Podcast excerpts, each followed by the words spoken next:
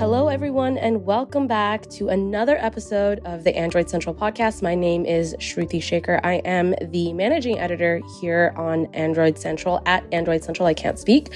Uh, and I've got my lovely guests, my favorite, favorite guests, uh, Jerry Hildenbrand. Hello, hello.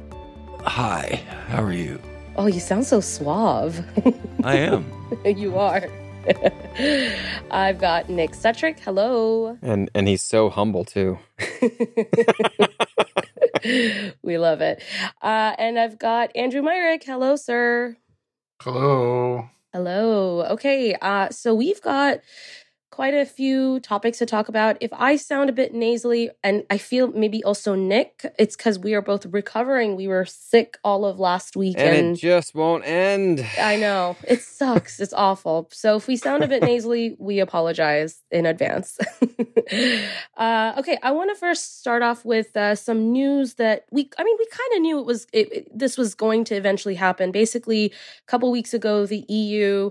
Um, made the ruling that uh, all chargers have to be USB C, which obviously means a big change for iPhones. And then uh, a senior executive, uh, the senior vice president of marketing, Greg Joswiak, I think that's how you say it, he basically came out and confirmed that the iPhone will move to USB C. But the and we knew this was going to happen because a law is a law and Apple has to comply regardless. Uh, but what I'm what I'm interested in this is, and I was thinking about this yesterday, is what does that look like specifically in the EU, but then eventually, because we know e, the EU is very noteworthy when it comes to tech law. And a lot of the times they sort of are the Kickstarter for a lot of change in the tech industry. So, you know, we see that this is happening in the EU. I will not be surprised if other countries start rolling similar laws. So, what does that mean for iPhone? Uh, does that mean that they're going to? I feel like maybe Jerry might have the best answer for this, but will they eventually or initially have like two chargers that they're having, one for the rest of the world and one for just EU? Um, and then I guess my other question too is like, this is kind of long time coming, you know, and I think Google and the Android side of things have been calling this out for a long time. So I, I kind of wanted to get your thoughts on this. So this year they started with this whole the US gets a different model where, you know, because of eSIM, right? Right. Don't, yeah. They they literally put a piece of piece of plastic in the eSIM slot and don't say it. Don't say it. it's too late. They already they, they knew this was coming. They're like, all right, let's try it. this with eSIM. Okay, it worked. So we can just continue to make a US only model with Lightning and uh, call it a day. If Apple does that, sell your sell your iPhone. F that company. They're, They're doing that do just it. to screw you because this benefits Apple tremendously. Right. No, no more R and D spent developing their own charging and cable system. Uh, uh okay. Here's how I, they're going to spin it. You've got a million accessories that work with Lightning. We don't want to ruin that for you. So oh, we're giving yeah. you the power to keep Lightning. But isn't Except it for everything like... else in Apple's lineup has USB C. Sorry, sure. Ignore that. Ignore no, no, that. It's not important. No, but what my question though is, is it okay? Because Jerry, you said that this is beneficial to Apple, but I, I sure. actually thought, I thought, isn't it not beneficial to them because they are, you know, you have to buy more, uh, basically. Yes, like they they make money off of Lightning. Uh, they they license it out, and that's their way to force you to buy stuff that they want you to buy. But I don't know. You you take the amount of money they make from Lightning accessories and compare that to the amount of money they've had to spend in the past and will continue to spend in the future to develop their own way of doing things. And it's at best an offset. I I, I really want to think that in the long term, this saves Apple money. Mm, okay. And as far as you, as an iPhone user, if you're if you're an iPhone user, this means your phone's going to fast, they're going to charge a whole lot faster, because another part of the ruling was standardized USB C fast charging. Mm. That's so a good thing, though. That's that's part of it, but I'm also very excited for USB C on the iPhone because transfer speeds with Lightning are god awful. And yeah. when you're shooting like ProRAW with the like the 14 Pro Max that I have, it's like they can get around 100 megabytes and it takes forever to transfer, even using like AirDrop.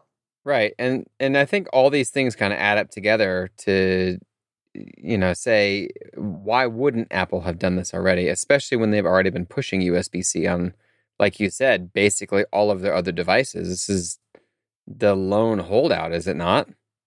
I think that I think that they were going to do it anyways. They Apple just doesn't like being told what to do. Sure. Which is why Joz acted and Craig acted the way that they did in the interview.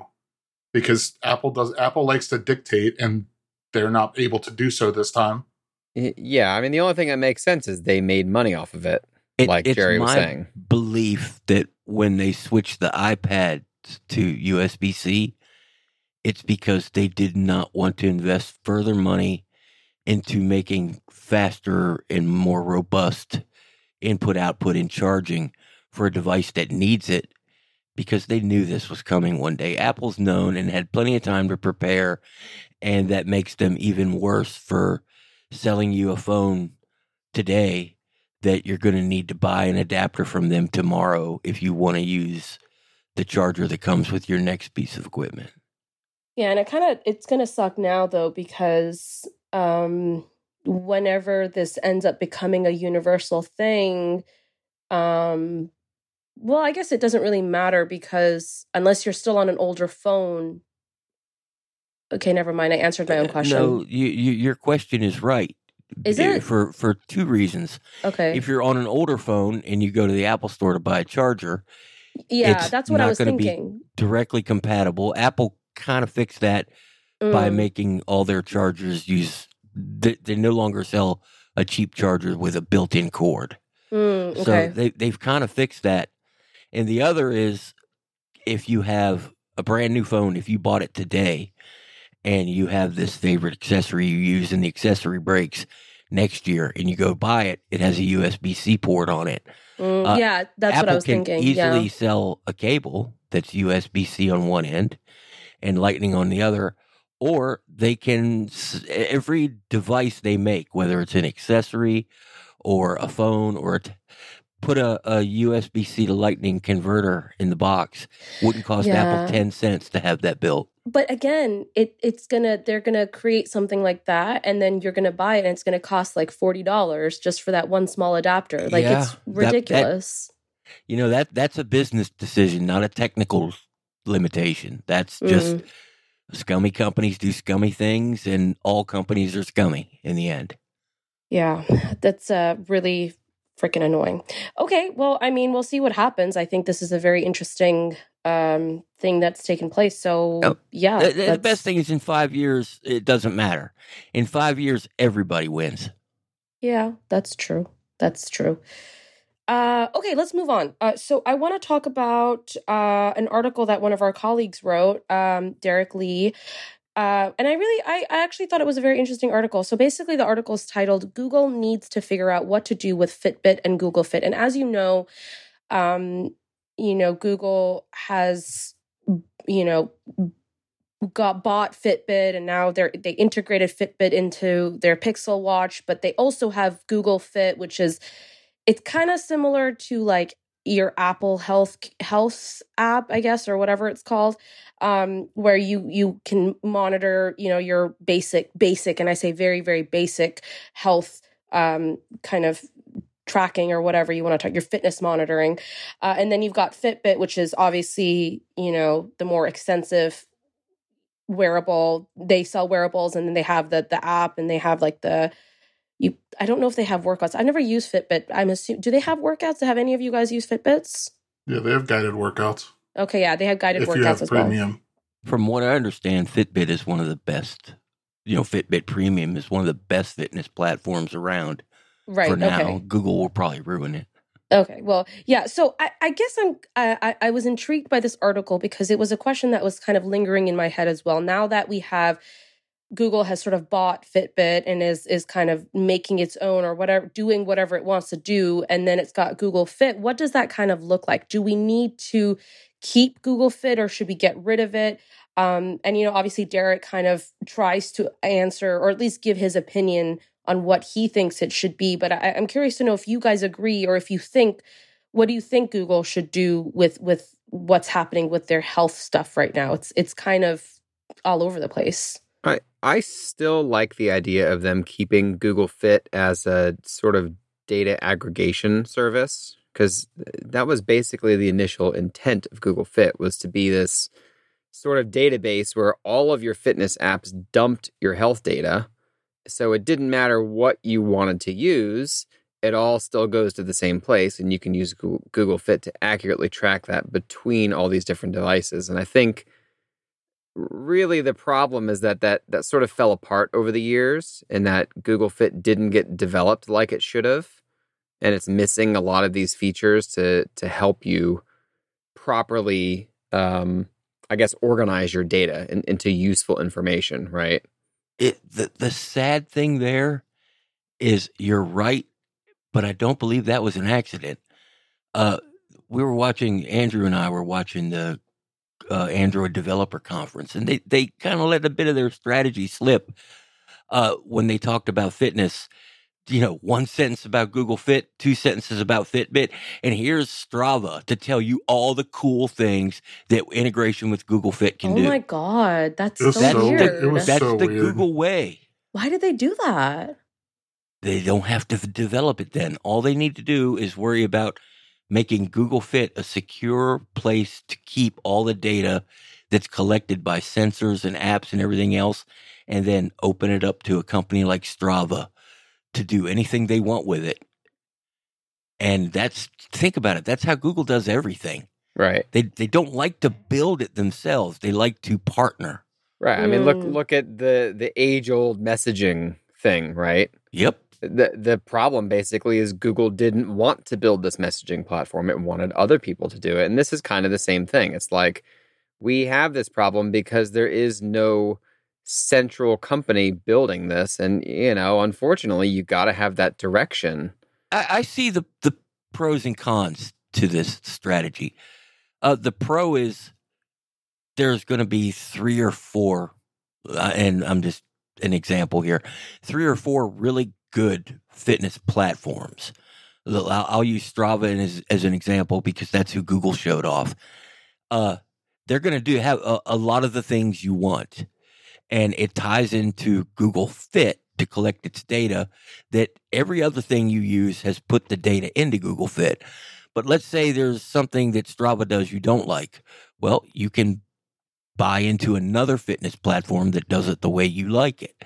That that's that's a pro uh, to me. Uh, it's also a con because you spent the money and now you get to spend more money. right. I I mean, that's that's the Android way, right? Is Yes. being able to have this central platform. And if Samsung screws it up this year, you can go to theoretically Xiaomi or somebody else and pick Right. their phone the next year, right? Your hardware doesn't matter and and if they do it right, your software doesn't matter.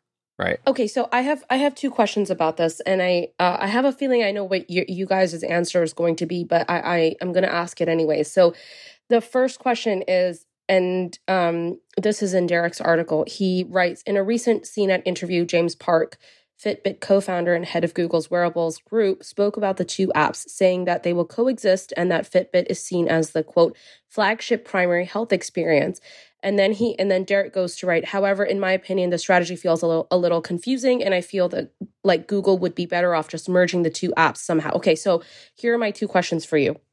The first is, do you think uh, Google would be uh, wise to merge the two apps together somehow in a way to sort of integrate them together? Because right now it's kind of giving me uh, messaging vibes. It's kind of giving me um, Google Wallet vibes and Google Pay vibes. Just very confusing kind of thing. Uh, so that's my first question. And the second question is, uh, if they don't merge it, do you think Google is going to end up killing one of the one of the two? Maybe not Fitbit. I feel like it might end up killing Google Fit, um, and just kind of do what it always does, which is killing, you know, products yes, or whatever. Yes and no. Okay. if if somebody came to me and said jerry tackle this problem i would google fit disappears to the user and it just becomes a back end service. Mm-hmm. And if you want to access that data on your own, it's built into the Wear OS app, or you can download any number of free apps that that can t- grab the data from Google Fit. Right. Fitbit is the software Google would like you to buy because they also have that premium add-on subscription that pulls data from Google Fit. Uh, I, I mentioned Strava because that's who Google showed off, but in the end, Google would be even happier if you chose Fitbit Premium to be your fitness platform because they make money from that. But this this is how I think the the two can't merge because you don't want your data to be locked in to Google only. You want maybe your next phone to be from Samsung or maybe you want to buy an iPhone. You know, you can make Google Fit so it shares data with you know any number of Apple produced fitness platforms as well. That that's that's what Google is really good at. They then all they have to do is make sure that data is collected the right way, stored the right way, and shared the right way. That's what Google does well. Uh, but the consumer side, that looks like Google killed another thing you love. Even though nobody loves Google Fit, we all would say we loved it if Google killed it. I don't know what they plan to do with Fitbit, especially you know the premium service, but I don't see them doing anything to kill that. It it has the potential to be a moneymaker. Yeah, I agree, and and I think doing it that way would sort of strengthen the initial concept of Google Fit as that Yes. data aggregation service, right? Because then Yes. it's it's still the central place where your health data goes, and it still lets you you know dump data from any app into it and get results, which is the point. If uh, you and know, and more importantly, they can control how that data gets shared. Google is really good at stealing every bit of your personal details, but it's also very good at protecting those so nobody else can have them unless you want them. Yes, we wish Google probably didn't have so much of it, but thankfully Google makes sure that random X company from somewhere else doesn't have access to it as well. So that that's to me is the ideal situation, you know, and what to do with Google Fit. Right. Mm, yeah, it's interesting. I I don't know how I feel about this because the more I I mean I'm hearing what you guys are saying, the more I think about it, I'm like I just don't know what I would want. But I think I think what you're saying, Jerry, makes probably the most sense. Well, I, I think in the long run, it doesn't matter what you want, you'd be able to find it if it could get the data that you've placed into Google Fit. Mm, You know, so you you win in the end too. You find an app that you really like, shows you exactly what you want to see, and doesn't bother you with stuff you don't want to see, and it works with Google Fit. So there you go. You're you're you're set. Right. or you know somebody like me who i you know i, I can't do a lot of fitness stuff i'm not going to spend money on a fitness platform i want something basic to see my sleep patterns or to put in details about like i said earlier we were talking before the podcast i lift weights uh i could probably find a really good free app that just does that for me as long as i can stand a, a banner ad at the bottom so we Right. both win Right. Yeah. Uh, okay. Well, uh, speaking of um, health stuff, uh, Jerry, I mean, you published a truly, oh my gosh, like one of the most insanely good editorials. Uh, you know, and one of our other colleagues wrote a very not similar, but you know, ba- uh, the article is based on, on a personal experience. Uh, but your article, so it's titled "When It Comes to Your Health, Don't Place Too Much Trust in Your Smartwatch." Um, and seriously go read it because it's it's it reads like a just a thriller like the intro to a thriller book because it you, you your heart is actually racing as you're reading it which is it's scary. It's it's obviously so yeah, I, it scared the hell out of me. Yeah so I, I don't want to um i don't want to talk too much because it's obviously your article and it it's something that happened to you. So why don't you explain to the audience what what, what happened exactly Okay, I, I switched medication, and the new medication uh, did not agree with my body, and it caused oh god, there's a long word. If you read the article, It's called uh, it's called para para uh, paroxysmal atrial fib, fibr- fibrillation. Ugh. okay, it's it's the same. It's like AFib that you get if your body is actually bad. You know, whatever happens to your body that causes heart issues, but this was caused by an outside force. My heart and arteries and everything are fine, and uh, I mean, I thought I was dying. I thought I was having a heart attack and dying, and uh. My wife, she instantly called 911 we realized that they were going to take forever to get here where I live. So she threw me out in the car, drove me down the emergency room. And by the time we got there, it was done. And they're like, oh man, maybe I overreacted, whatever. But a few hours later, it happened again. And both times, it, this happened at night. So I had my Galaxy Watch on because I use it for sleep tracking. Both times, my watch was there. And the second time, I'm hooked up to a machine that says my resting heart rate was like 139 or something. And my Galaxy Watch thought that was just fine.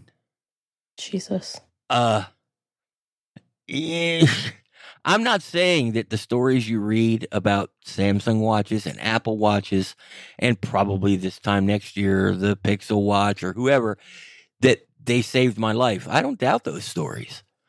I'm just saying don't count on it because, you know, what if it doesn't catch it for you?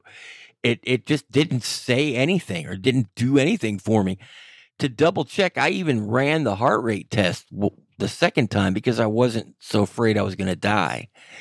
And it read my pulse. It was different than what the machine said it was. But even knowing that information, it thought everything was just fine. Didn't give me any type of warnings about it being too fast or anything like that. And and maybe I'm wrong, but I thought it was supposed to tell you if something's out of whack, and it didn't tell me anything. Yeah, I'm going to read a, a little paragraph from your article because I thought it was uh, uh, this part was really interesting. So he said, "Because I'm a nerd, uh, I talked to the cardiologist about it. Uh, actually, I'm going to read the paragraph before first. Uh, during both episodes, I was wearing my Galaxy Watch 4. During the second episode, when I was wasn't 100% convinced that the Grim Reaper was coming, I even ran the built-in heart rate monitor, and my watch thought everything was a okay.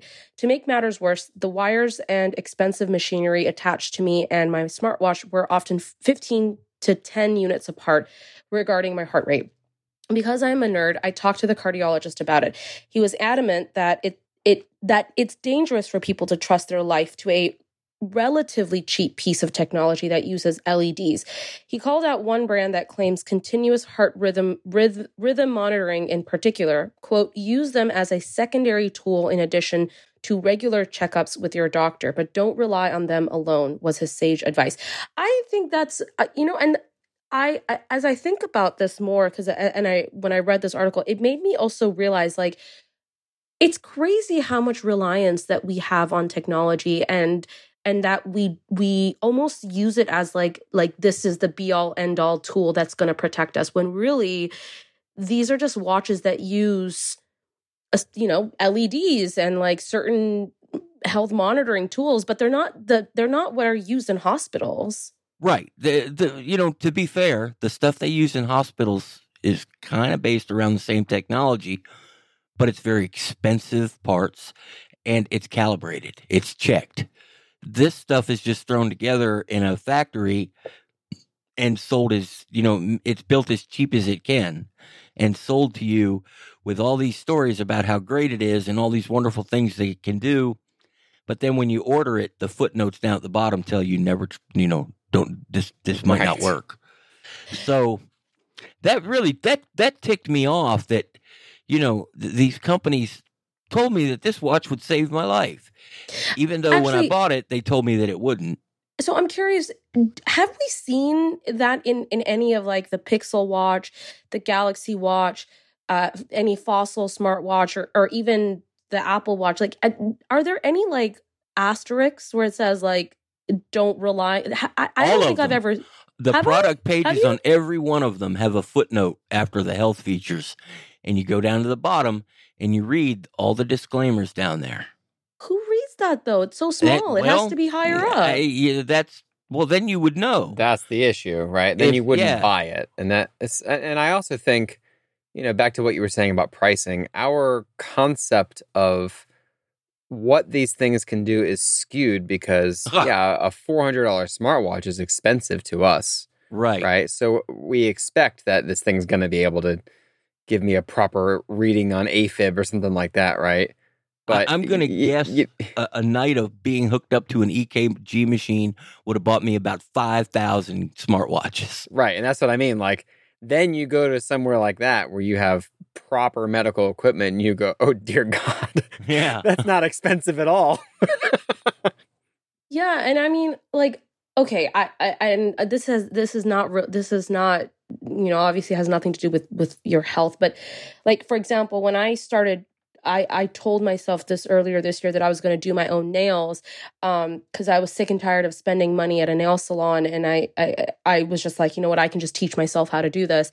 I did buy professional tools. I did buy the same tools that my nail lady uses, but I'm not going to go out and buy a, a, an ECG machine or EKG machine, whatever they're called, and keep it in my room because I want to monitor my health. Like, obviously, like the majority of people aren't going to do that because it's just too expensive. And it's just, it, it's, it, they're meant for hospitals, obviously, right. but it just, it just, it, it just baffles me because I read this and I was like, you know what? Because I also I don't rely on my watch for my health, n- not necessarily like my heart rate or whatever, but I I do rely on it for workouts. I do rely like and I don't even know like even those workouts might not be fully accurate, right? Like they are to an extent, but they could also be giving me false information to an extent. See, my my thoughts on that is if it's not endangering,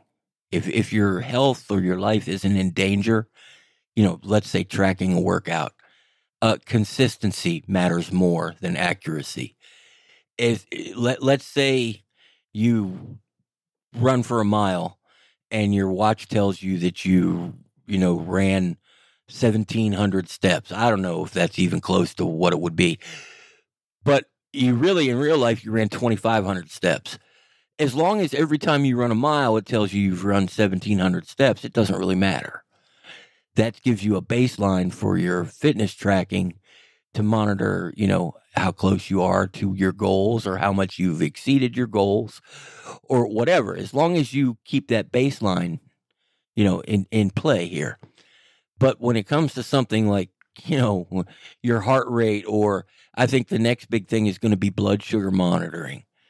Uh, you know, when it comes to something like that, use the data that it gives you, but also keep have know, something else. Right. Follow your doctor's yeah. advice. Yeah. And if if if you feel like something's out of whack, ignore what your cheap, relatively yeah. cheap wearable no, tells you. No, and I agree because my dad has um he's got a Garmin that has blood pressure monitoring on it and he once tested it out and then he was like, "Oh, why does my blood pressure like why is it so much higher than it's supposed to be?" And then he um well he has a blood pressure like a monitor at home uh, like a, a, a proper one and so he like tested himself and it was like normal so yeah obviously when it's something serious follow your doctor's right. orders or right. that that's the smart way to do it you, he didn't just rush to the hospital because his Garmin said his blood pressure was high. Exactly. If he felt okay and he's like, wow, this is weird, and he checked it with better equipment and everything seemed fine and he felt fine, you know, write that off as an anomaly. Yeah, 100%. But it can go the other way too. It can tell you everything's fine and you don't feel fine. Yeah, no, that's that's also very true. So, yeah, just I mean, pay attention to your body, guys. It's important. Yep. Okay, I want to take a quick break and I want to uh, stick to the conversation around uh, smartwatches. So, we'll be right back. Uh, stay tuned.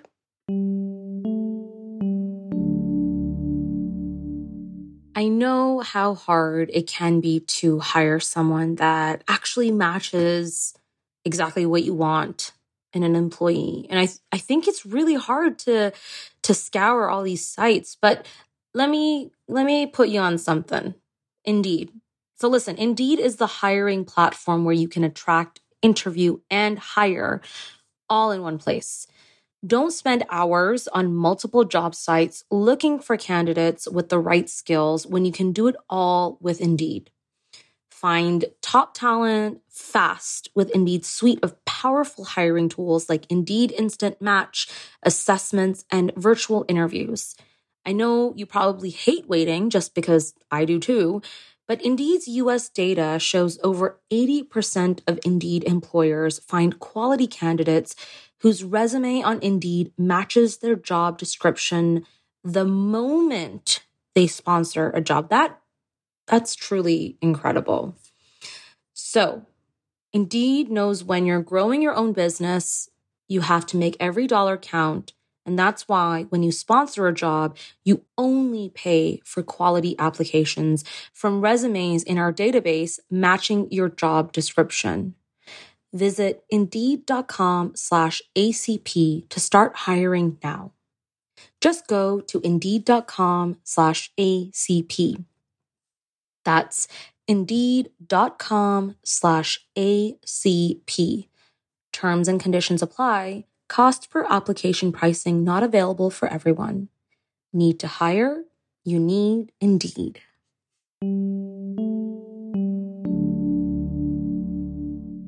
Okay, welcome back. Um, I want to talk about since we were talking about smartwatches just before the break, uh, I want to talk about Andrew's Fitbit Versa 4 review. Um, and actually, we're going to be talking about another review shortly after this, but both reviews, uh, not so glowing uh, stars. I mean, your Fitbit Versa 4, Andrew, you gave it a three out of five stars, uh, and you titled it Fitbit Versa 4 review, straying further from the path.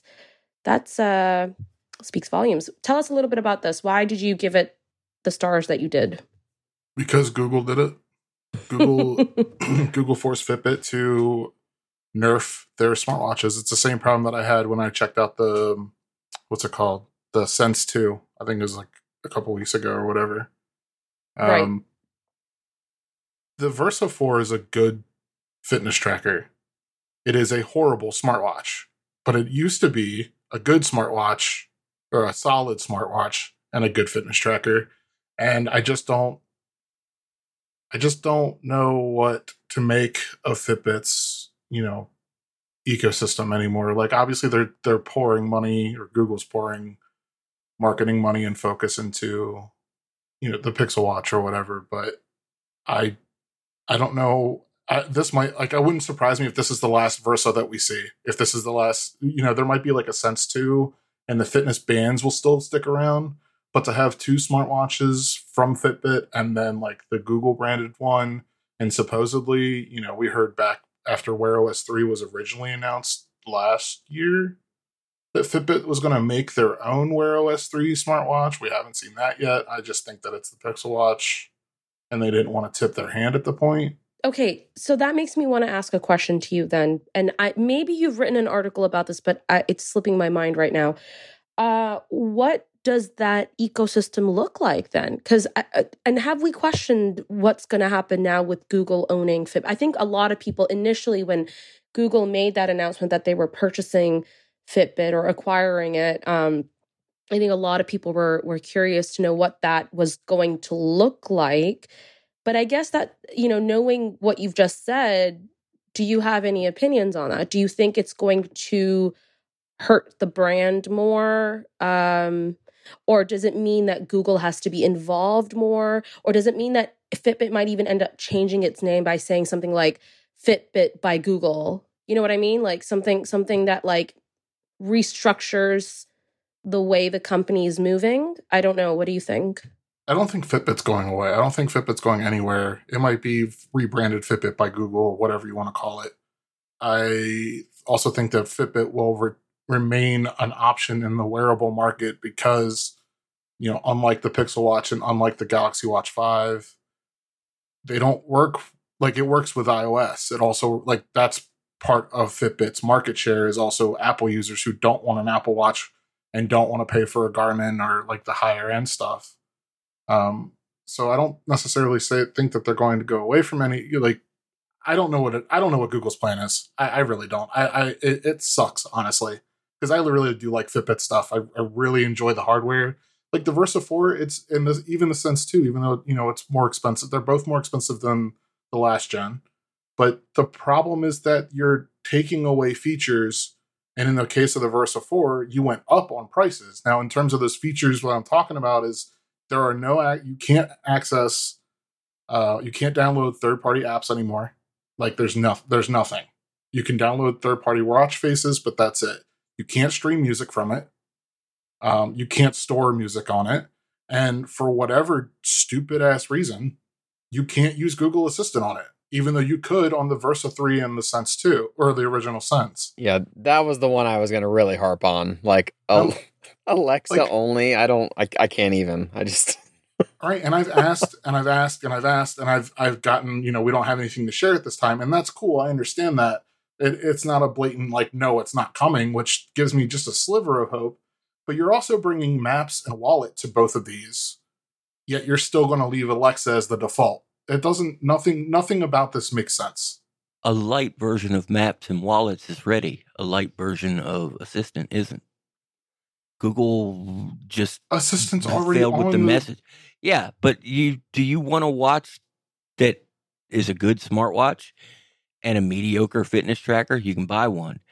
Do you want to watch that's a good fitness tracker but a mediocre smartwatch? Well, that's what a Fitbit is. Uh, there's a balance there. I I really think this it was smart to try to take away all the overhead of Google services. Uh, maybe it wasn't so smart to release it half finished without features. You know, maybe the Versa 5 should have come with light versions of, of Google software so it didn't feel like you were losing out on anything. Well, the maps, maps and wallet notwithstanding, the Versa my my my point is the Versa 3 and the original Sense both have assistant. Mm-hmm. So what do you mean the light versions because it's already on last gen hardware. One that doesn't kill your battery? At, one that doesn't always listen and kill to just destroy your battery?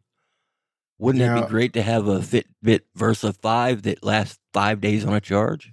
I honestly don't see how they make a Versa 5. I the way that the market the the Google slash Google's umbrella looks right now for wearables, I don't see how they make a Versa 5. If anything, I could see them scrap the Versa 5, scrap a Sense 3, and release a cheaper version of the Pixel Watch overall, like to replace them. Because the Pixel Watch is priced at 350 or 400 if you want LTE. And then what you would have the other Fitbit watches and but then you, just you would have the Fitbit trackers right. at the at under the $200 price point like right. the charge the charge five or charge six or whatever is going to come right. next and right. the fitbit luxe and the the kids ones like i don't think those are going anywhere because they do exactly what you want them to do they do it well and yeah there's there could be improvements made to like the sensors or whatever just because technology advances but like there's nothing wrong with those but the smartwatches the fitbit smartwatches released this year don't make much sense to me because I feel like Google's like, now nah, we're going to take this stuff out because we need more focus on Pixel Watch. Because uh, they're not smartwatch. I don't look at them as smartwatches anymore, and it just kind of sucks. But if, if Google was going to make radical changes to try to sell more hardware, it wouldn't even have bothered with a Pixel Watch. It would have made the Versa 4 into the Pixel Watch and banked on the Fitbit name. I don't think this is done to try to bolster any Pixel Watch sales. I just think Google really failed at the timing here. I yeah. I mean, maybe you're right. I hadn't I hadn't really thought about it. And the other thing that kind of sucks is like I've been you know I've been reviewing a lot of stuff lately, and a lot of it's been kind of negative, and it just kind of just puts things back in perspective of this. It's just disappointing to see what's with different devices coming out, like the the the you know like everything happening with the iPad, everything happening with the iPhone and the eSIM stuff. Like there's just too many you look on Twitter or you look on Reddit, and it's just all this negativity about everything. and I, yeah. I feel bad for filling in with that and like part like taking part in that. But like, holy crap! No, no. call them out. They, yeah, they, I was gonna say, yeah. They like, released a product that you and a lot of other people don't like, and you know you think it's one reason. I think it's just bad timing and it's stupid reason. Whatever the reason, doesn't matter. They still did it they, they get paid a lot of money to anticipate this type of response and do something so they don't get it. and they failed. Yeah, and and I've always said bef- said it before that you know when we're doing reviews we should be honest and you know a lot of people don't a lot i know i know uh, there are a lot of people um, who have drank the kool-aid and are putting out reviews that are you know, maybe they're not as honest as they should be, but that's not what you should be feeling because you, of all people, write the most honest reviews. Like it's just the nature. I, I don't think that. I don't think no, that's true. but, but I, I I'm the one editing your work, so you know. but I, what I what I was going to say is I think it's it's important as as tech reporters that we call out companies when they're not doing a good job. And this just goes to show that a lot of companies are being a little bit lazy about their products that they're releasing. No, I don't even think that they're being lazy. They're just being more selfish. And we're finally seeing, like, we're seeing, you know, Jerry is very good about pointing that kind of stuff out. I am not so much, but I'm starting to get, like, I'm starting to see it too. And it's not just one company either. It's not just Google screwing up the software on the Pixel 6 it's not just Fitbit with the Versa 4 and the Sense 2. It's not just like it's everybody is these companies are just padding their pockets more and taking away from the users and it's just frustrating being somebody in this space, this industry. Yeah. Yeah. Re- releasing a product before all the features were ready gives the same result as releasing a product that was fundamentally broken. Yeah. Uh, you know, eSIM for the iPhone is a good example. This is another good example. Another Uh, good example is Apple. Apple, in a course of 24 hours or 48 hours, reversing course on adding Yeah, gambling ads to the App Store. yeah. the- the- because the- they didn't I- think it all the way through. the idea sounded great when they were talking about how much money they can make. Right. But in the end, it doesn't matter the reason why. It was just a dumb move. And it's good to remind everybody that these companies do stupid things because they're greedy. Yeah. So Just- speaking of greedy companies, let's talk about another review that um Good, good segue. good That's segue. segue. Let Let's talk about another company that's very greedy uh, and uh, and are putting out products that are you know freaking expensive. Uh, Meta Quest Pro review: The Oculus Quest grew up and uh, got a job. Uh, Nick, you did the uh, review for the latest um, Meta Quest Pro or, uh, that just released. Uh, fourteen ninety nine. Who has that kind of money? I don't even know. But okay. Uh, so you gave it a four point five stars out of 3.5. five. Three point five. Sorry, three point five stars out of five. Uh, another not so glowing review. Uh, okay, l- before we get into this, let's let's um make it very clear to our listeners who may not be fully aware. This specific product is geared for enterprise companies. So you know companies that are dealing with productivity companies who who want to work in the metaverse which i don't even know which company is working in the metaverse right now Facebook, nobody else. facebook sure facebook sure uh so yeah i mean yeah okay you did t- you know you, you did have some good stuff to say about it but you also had a lot of not so good stuff to say uh let's talk about it what what were your thoughts about this nick All right, let, let's go hardware first because that's easily the most positive part of this whole thing, right? Like this, the hardware is freaking blissful. Okay, like as far as VR headsets go, this thing is elegant. It's beautiful. The hardware team did an absolutely bang up job. The only part that they, I guess, royally screwed up on was the battery part, right? So while this thing is way more comfortable, it's way lighter and smaller it looks good. It feels really well built, unlike, well, the Quest 2 feels kind of cheap, right? This does not at all. Um, the battery life's two hours. And, and I know they told me that at the hands on, and it, I already had like, you know, red lights going off, right? Like, yeah, okay, that's going to be a problem. But as a consumer, and I have to come from that angle because that's what I am, I'm not an enterprise. I, I don't have those functions, right? So, from a consumer level, it's very obvious why they're not uh, marketing this toward consumers. And I think the, the ironic thing is there's a relatively simple fix for this. They could have made the battery modular. Um, one of our favorite Quest 2 head straps is one from a company called Bobo VR. And they kind of came out of nowhere, I think about a year ago. And they have a little like magnetic battery that pops right into the, the back of their head strap for the Quest 2. And it makes a nice beep when it connects. Like you can pop it off and put a new one in while you're playing. Like it's freaking ingenious, right? Okay, they've had this around for a year, maybe a year and a half. I can't remember exact time frame.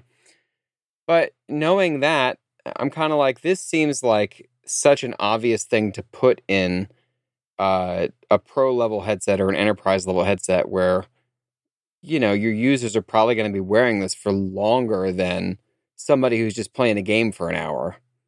Yeah. I, I disagree. Uh, I, I read this review, and you know, I'm going to do something crazy for me, and I'm going to give Meta props for this. This looks like it was designed from the ground up as a as a piece of enterprise equipment. Uh, OSHA is not going to let you wear a VR headset for more than two hours. So, you know, That's the good two point. hour battery life is probably fine.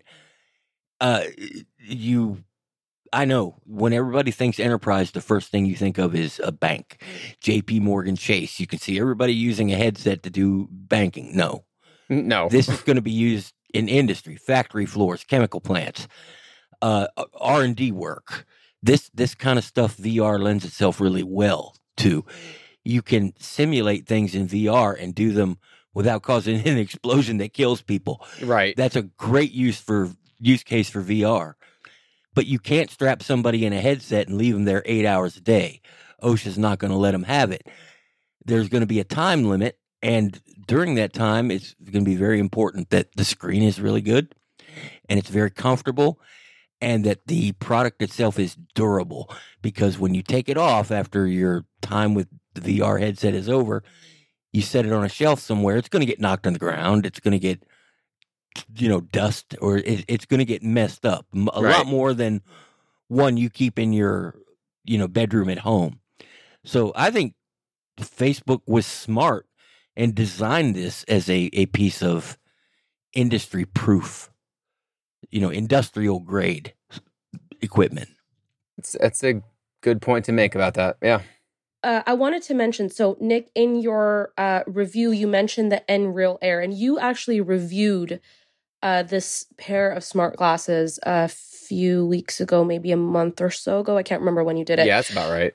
Uh, but uh, again, al- also a fantastic review. Um, it it was it made me want to get the Nreal Air because I was just like, oh my god, this is like the coolest pair of smart glasses ever. Um, and you said that it basically works similar to the Quest Pro in a way that it can hook up to other devices and display virtual monitors in front of your face through the lens of the glasses. But you still say that while it's more comfortable long term, you may feel more, and you also might feel more socially accepted wearing these glasses over any other VR headset in public. The Quest Pro was far, far more comfortable to use uh, than even that tiny pair of glasses are.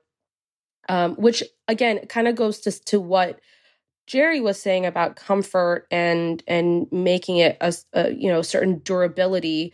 Um, but I'm actually curious. So when you wear it, like how heavy does it feel? It does not feel heavy. And that's, I think that was one of the most surprising things to me because, okay, so back on a month ago when I did the hands on, right, when I was in New York for this, they gave it to me. I didn't read any spec lists or anything like that. I had no idea what the headset weighed, right? I put it on my head and I was like, dang, they really reduced the weight of this thing. Like, I can't believe how much lighter it is. And then a week later, when they finally sent out the spec list, I was like, wait, is 50 grams heavier than the Quest 2? Wow. like I had I literally had no idea it was heavier until, you know, a week later when I got that. And I was like, man, it is amazing what just designing a better head strap can do for something that is the same or heavier of a weight. And you know, part of that also goes into it's a lot thinner. Um, you have that opening around your eyes, like you can see in your peripheral vision, you can see your feet, you can see your arms. Like a- a lot of these little things do a lot for the human brain. Yep. and it, it's it's really it's really interesting to see all of the little pieces come together that you would think would be probably inconsequential and they they turn out to not be effectively right like well they're also good safety features y- yes that too because now you know when i put a vr headset on the whole point is to immerse you in the vr world right you're not supposed to know what's around you whereas this really is a mixed reality headset this is not intended to be a VR headset, although it can be, right? That's not really its primary method of sales. And that that was something I wanted to go into real quick. Hold on. Sorry, I had to cough. Um so the $1500 price tag, right? One of the things I panned it for was not having enough quote pro level software, right? So when you put this thing on, if you are not from an industry that is already ready to use this from day one, I don't have a Beat Saber to throw you into, right? I don't have a, a Superhot, I don't have something that is immediately going to make you go, wow, I understand this headset. Okay. So they're they're really kind of missing that piece of the puzzle, but they're also not selling to us, which is why it's fifteen hundred bucks. And I think I didn't understand that until today at 11 o'clock when I met with uh, this company who makes a product called Nanome. And it's an app for the Quest, but you know, uh, it's really effectively launching on the Quest store with the Quest Pro in mind. And this is an app that allows researchers and scientists to build genetic models in VR. Yeah. That is okay. so cool. And, eh, you know, I don't understand chemistry. I don't understand genetics. I took classes on this stuff in college, which was 20 freaking years ago. You know, like I don't I don't remember any of this stuff and I never really understood it when I took the classes anyway. So seeing these things in the video, I'm just like, "Oh, cool, whatever." And that's a nice use case scenario. But then talking to these guys that built this app who are also researchers themselves and know what the heck they're talking about. You know, they sell this thing to pharmaceutical companies. They're telling me they're like look at all this stuff we can do with this now. Yeah. They don't give a like a, pharmaceutical company couldn't care less about a $1500 headset. No that's you know, cheap. this research group is making a product that is going to make this company billions of dollars and that's just yeah. the one right no that's not all the other billion dollar products that this research group is making like they do not care about a $1500 headset it's irrelevant well no no and it, i kind of want to um, jump into the the last topic that we're talking about, but we're still on the topic of the Quest Pro, and I, I want to also talk about use case scenarios because um, real, real quick before we pivot away, I have a sure. question I want to ask Nick. Okay. My takeaway after I read your review is, man, using the Quest name was a double edged sword. You yes. have to bank on that name for VR, but this instantly makes people compare it to a consumer toy. Yeah. Right. And I've and seen a not. lot of people say that too. Like they probably should have picked a different name. But then at the same on the same note, like you said, Quest is associated with VR now. And that was part yep. of why they are kind of moving away from the Oculus name too. Is like they want people to see quests. They don't necessarily want Oculus or I mean they do they do want Meta, but I, I think Quest is a bigger brand name for them in the long term. Yeah, it's the brand name of the future. Right. And I don't I don't know I mean if I look at other companies who have similar products like, you know, you look at uh desktop computers or laptops or whatever, they don't call their business level laptops the same thing as their consumer right. level, right? They they do have they still have Dell in there, but it's the whatever's after Dell is completely different. So I don't know. I'm I'm not sure if that would have been a better path for them or not, just to help differentiate it. Maybe, um, but just in terms of of again, I, and I want to stick to the conversation of how this specific product, uh, the the the enterprise u- utilities um, from it are just uh, there's just so many um, use case scenarios, and yes, so the next article that I want to talk about, again, it, it's kind of related to all of this, but Nick, you wrote an article that said I that's uh, titled "I played virtual D and D on a real table with the Quest Pro and it was amazing." But I mean, obviously, we can talk about the article in a second, but just sticking to this this concept of like what this what this device can do. When you look at this article and you look at his um his uh his hero image or like the main image and there's also a little youtube video clip where he demos it as well it makes me think of architecture like you could use the quest the quest pro when it's when it comes to building buildings or right. Or or when it comes to architecture because this this basically what i'm seeing this image is um you're you played dungeons and dragons uh you know through the quest pro and and basically the whole game board i guess if you want to call it, it Yeah. it's kind of all in 3d and it's it's literally virtually in front of you but it's obviously not in front of you it's it's through your headset and then i think about it the way it does it's designed it looks exactly like you know what an architecture's dream would look like when they're trying to figure out what they want to build Right. And and actually, um, that's one of the use case scenarios that Meta has shown off several times. Um, there's an app called Arkio that launched with the Quest Pro that does exactly that. It lets you review architectural schematics. It lets you go into them, like stand in a virtual room and here th- there needs to be a door on this wall. I'm going to draw a door, you know, or something like that. Right. Like real time design with other people in a space that you can palpably understand and that you know that was another thing like with with the molecule thing for instance right yeah you can you can look at a molecule on a monitor and move it around with your mouse but it's not the same as walking in front of it and being able to grab it with your hands and like they showed me changing out this one piece will change the whole structure because of you know how molecular chemistry and all that stuff works and uh, Meta has partnerships with Autodesk and a bunch of these other companies coming up and Microsoft coming up, but they're not here now. And I think that was what made the launch difficult. There's a lot of really obvious real world things that they've shown off that we can mm-hmm. think of where this headset will be very, very useful, but it's not there yet. We just have the hardware effectively. I hope Honda buys a bunch of them so they can design an engine where you can get your hand in there to change a freaking spark plug. right.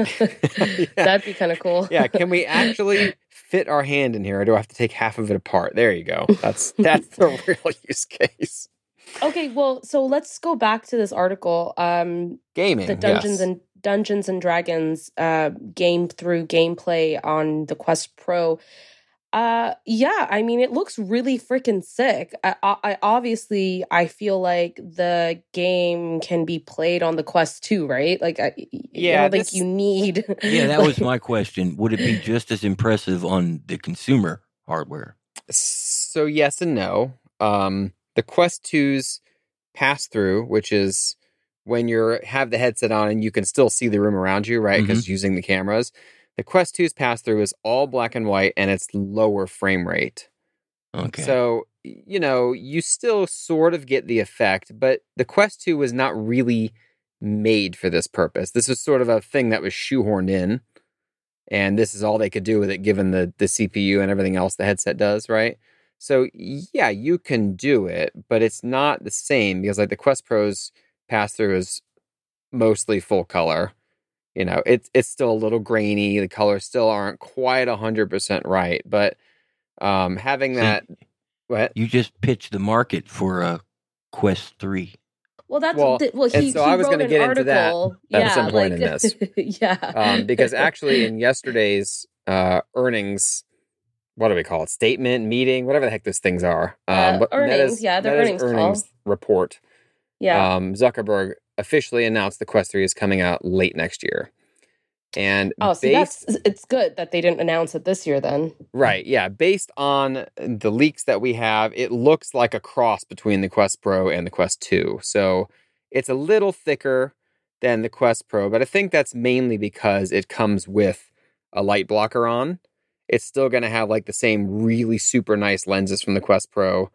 It supposedly will not have eye tracking or face tracking because those are marketed as enterprise features. Uh, Good. w- They shouldn't put yeah. that in any We we can product. argue those another time, but that's the rumor right now is they're cutting that stuff out to keep costs down, and it's still going to be between three and five hundred bucks. So that's basically what people are wanting. You know, total Yeah. next gen CPU, all the good stuff next year. Yeah, well, and and and you did write an article about how Meta should probably wait for the Quest 3 to come out. And I mean, it's a good thing that they're. Apparently, I timed that well. You did. You timed that very well. yeah, and Michael was actually Uh, writing up the Quest 3 announcement article right before we went live with this, so it's probably live now. Yeah, that's that's hilarious. but um yeah, no, I, I listen, I think it's it's interesting. I think this is the the first time that I've actually been interested in understanding this product even more. Uh I'm a little bit like Jerry. I don't I don't really like virtual reality headsets. They kind of make me feel sick. So I've never really dabbled myself in in playing with one, but talking about the Quest Pro and what it can do for our industries uh, and the future of so many different you know sectors it was actually very insightful I, I, and i think that's sort of what meta has been getting at but i think a lot of people are i, I feel like they're just not convinced Right, and I think so too. And and, and VR VR is one of those things that you you really have to use. You have to use one of these headsets to really understand it because it's such a psychological thing. And when you see somebody talk about this or when you see a video of it or even somebody playing it, it still doesn't register in your brain. And it, it's it's just it's weird. I don't know how else to describe it. There's there's a spatial awareness that happens when you put these things on and with all the tracking and all the other stuff that they've they've they have in these headsets now that just even the same old game feels new again because now it's you that are controlling it versus you controlling a puppet effectively right mm, yeah that totally. that's why I get excited about the advancements. right Uh, I you know I get the motion sickness a little bit, but I could tolerate that. Uh, it, it's more. It, it's just too isolating, and it's too grainy, and it's not close enough to real life. As they make the screens better and better, make airflow better and better, make it adjust to my glasses better and better. These products get better and better for me, and I Mhm. get more excited about them. Right. Mhm. And and I have to say I had a new appreciation for um I don't maybe appreciation is not the right word, but maybe understanding for how difficult VR can be for people who don't have perfect eyesight or Yeah. you know have to be in a wheelchair or something like that because over the last week and a half when I was sick with the flu there were like 5 days there where I couldn't use VR because I'd put the Mm. headset on and I was immediately dizzy and I don't get motion sick in VR it doesn't happen okay Mm, I just don't have that problem. And I think that's part of why I love it so much because I don't run across those issues. And this is one of those times where I really felt it and I was like, oh man, now I understand what people Yeah. go through when they have this issue. And it's, it's again, it's hard to understand when people tell you that. You're like, okay, I hear you saying it, but I don't understand what you're telling me until it Yeah. happens to you. And then you go, oh, yeah I, I I I think that the Quest Three is going to be standalone VR that is as good as the first generation of tethered VR, which is which is freaking awesome. If you don't have a VR headset by then, definitely buy into that if you if you're have any interest at all. Right. And and even better because I don't know if you've used any of the new pancake lenses, but um this is the first time I've really had an experience with those versus the old lens type's called a Fresnel lens and it's basically Uh-huh. got a bunch of like circles in it, we'll just say, Right. because of how the lens works versus a pancake lens is more like looking through a pair of glasses where it's just like a flat piece of glass that's co- you know, cohesive. So you don't have these weird like they call them god rays in VR, but it's like this weird light shimmering bloom effect. I don't it's very difficult to describe. Bloom is a good way to describe it. Yes. Yeah, you don't have any of that with pancake lenses. And when you put them on, you're like, "Dang, this is clear." It's like it's like putting on a new prescription pair of glasses and your eyes can finally see properly, right? Like it's it's cool. That And the Mm. Quest 3 you is know, supposed to have those. you add a CPU that can support a higher refresh and higher frame and Right. higher resolution and it just gets better and better and better. And I'm looking forward to it because I, you know, we, we Shruti mentioned about a wheelchair. VR is a, an escape. Right. It's Yeah. an escape I need. Yeah. It's an escape a lot of people need, even if you're not in a wheelchair. And that was, I mean, when I I was there when they first demoed the Oculus Quest at I think the second Google I/O, whatever, and I'm like, you know, this is this is going to be the future for me, and it didn't turn into it, and I still want it to be. Mm-hmm. Yeah. Um, I'm looking forward to the Quest 3 too, because maybe maybe they fix the motion sickness thing as well. I don't know. I'd love to try it out and you know, kind of learn more about this because it's definitely interesting. Uh okay, let's talk about my favorite part of the show. The I'm going to that- ruin this for you forever today.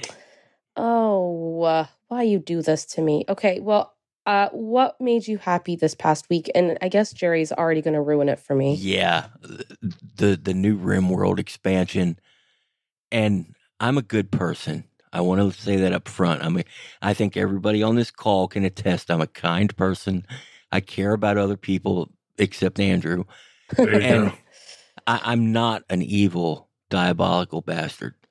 But the new RimWorld DLC lets you uh, do medical experiments on kids and and have child armies and it is amazing. It is well, I don't know if you if you know anything about the game RimWorld. A lot of people call it war war crime simulator because that's really what it is. It's a it's a way to do Oh things my that would get you locked up to little blobs that don't even really look like people. So that makes it Oh, okay. It's gosh. just a game. Right. They don't have souls. We're good.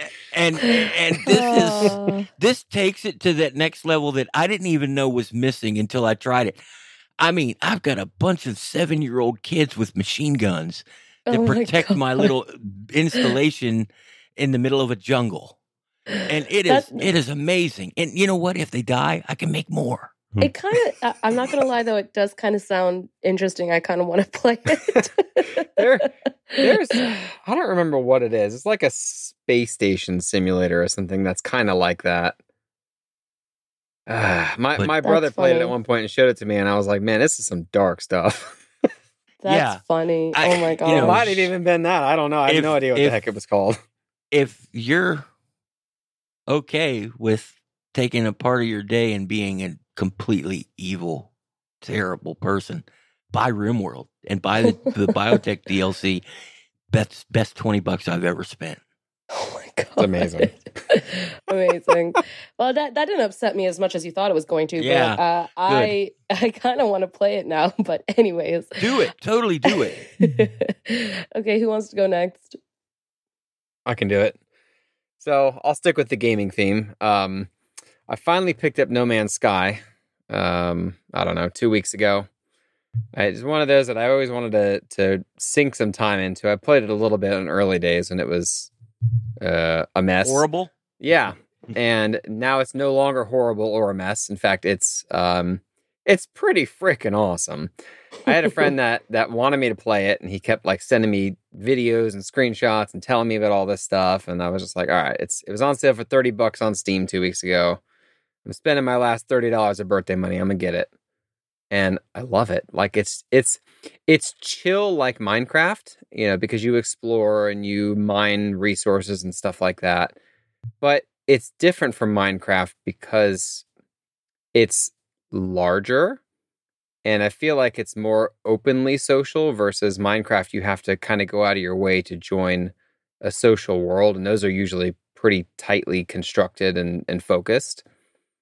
Um, whereas this is like you can go find some galaxy nobody else ever visited before, or you can go the opposite way and go to galaxies that other people have visited and go on their space stations and like trade with them. And I don't know, they just it's it's like an MMO, but also not because there's no subscription fee. And I, I don't it's just it's such a cool game and I like it way more than I thought I was going to. Plus it has VR support, which I haven't used yet, but I'm going to play this weekend to awesome. uh, test out the Quest Pro's PC VR. Oh, that'd be interesting because I heard it's kind of rough on on yeah, VR. I don't I mean now you they- got better hardware to throw at it. Right, exactly. So we'll see. I like like I said, I haven't played it in VR yet. Um, it's it's sort of one of those that's always on the list of here's PC VR games you got to check out. I don't do a whole lot of PC VR because it's usually a pain in the butt and doesn't work well, but I'll give it a shot. That's amazing. At least amazing. I've always had issues with it, so we'll just leave it there. I you know I, I wish I hadn't tried tried it when it first came out because now I'm I, I'm soured. It's uninstalled. I see it in my Steam library, and I just never want to reinstall it because of all the memories of how bad and janky and terrible it used to be. You should Maybe you I should will. try it. You should try it again, just because they they have a- along. I think every year they have at least one or two major updates, and I swear every time I read an update on this game, they're like, "We completely redes- you know redesigned the space travel system," and you're just like, "But that's a that's a fundamental building block of this game. How do you just redesign this?" Mm, so it's okay. yeah, from what That's I can good. tell, and from everything that I've read from longtime players, it's Yeah, see, I- essentially a totally different game. I'm looking at Steam now, and I've got 230 hours, and all I hated Wow. every one of those 230 hours, and then I just finally gave up. So maybe it's time to try it again. Yeah, give it a shot. Maybe maybe we'll jump on a world together.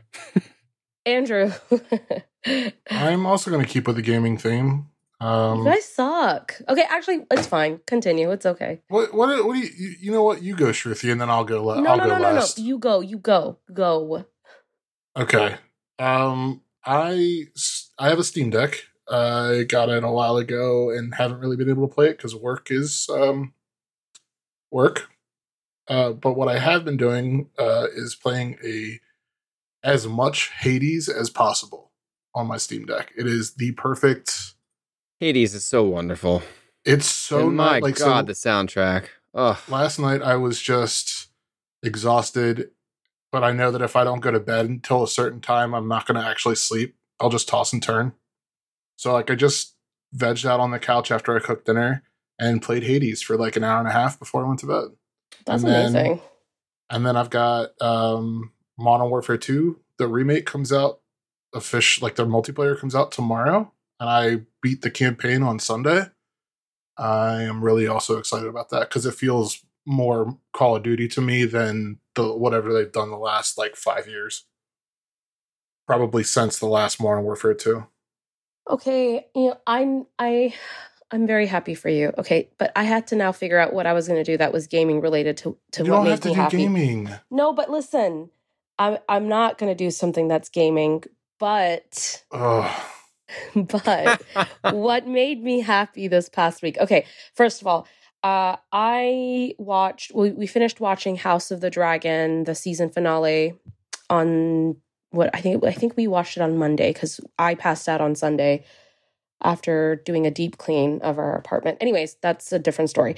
Um, so I was like, oh my gosh, this show is amazing. I love it. This made me so happy. And so I have now started watching the game of Thrones. See what I did there? Good No, job. That was that was that I like, bad. I like. You know what? That was nice. that was that that, was was like- bad. Pretty That was Jeremy's dad Jeremy's rubbing off on you. God darn it. that Love was, it. That was that was pretty good. Okay, it's it's not gaming related, but it is a game. I have never actually watched Game of Thrones, and it's partly because at the Watch time I didn't want to watch anything season. uh, quite that.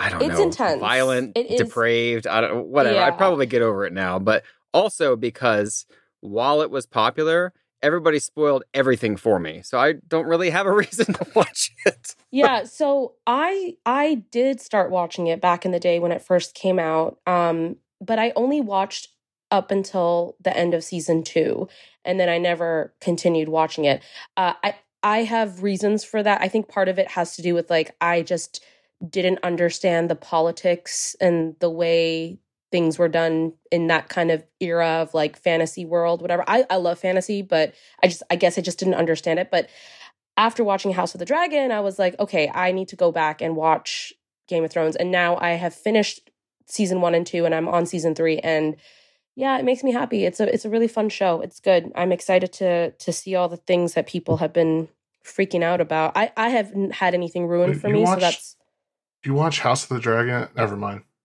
I did, but you know what the thing is, I feel like I was still able to like I still understood almost everything. Well, like, it's a it's a prequel series. So I haven't that- watched it yet. I'm so also that behind tells on me Star it was well written. It was, yes. There are there are some you know references kind of, but like not really. Like I was able to watch it and I I fully was able to enjoy it without having much Game of Thrones knowledge. So I I feel I think that like like Nick said, like I think that's an indication of how well it was written, right? Like I think anyone can watch it. And my partner, he's a he's a huge Game of Thrones fan, so he was he was like, I'm really excited for you because you have no, you haven't been clouded by whatever Game of Thrones is. Like you just watched House of the Dragon for what it is, and now you're watching Game of Thrones for what it is. You don't, you don't have the experience that most people in this fandom have. So, um, yeah, it's just, it's interesting. So, yeah, that's what made me happy this Just week. Shruti, just let me know when you get to season three, episode nine. Okay, I will. I'm on episode. What episode am I on right now? Let me just see. I am on episode one. Oh, something just turned on. I think my Google.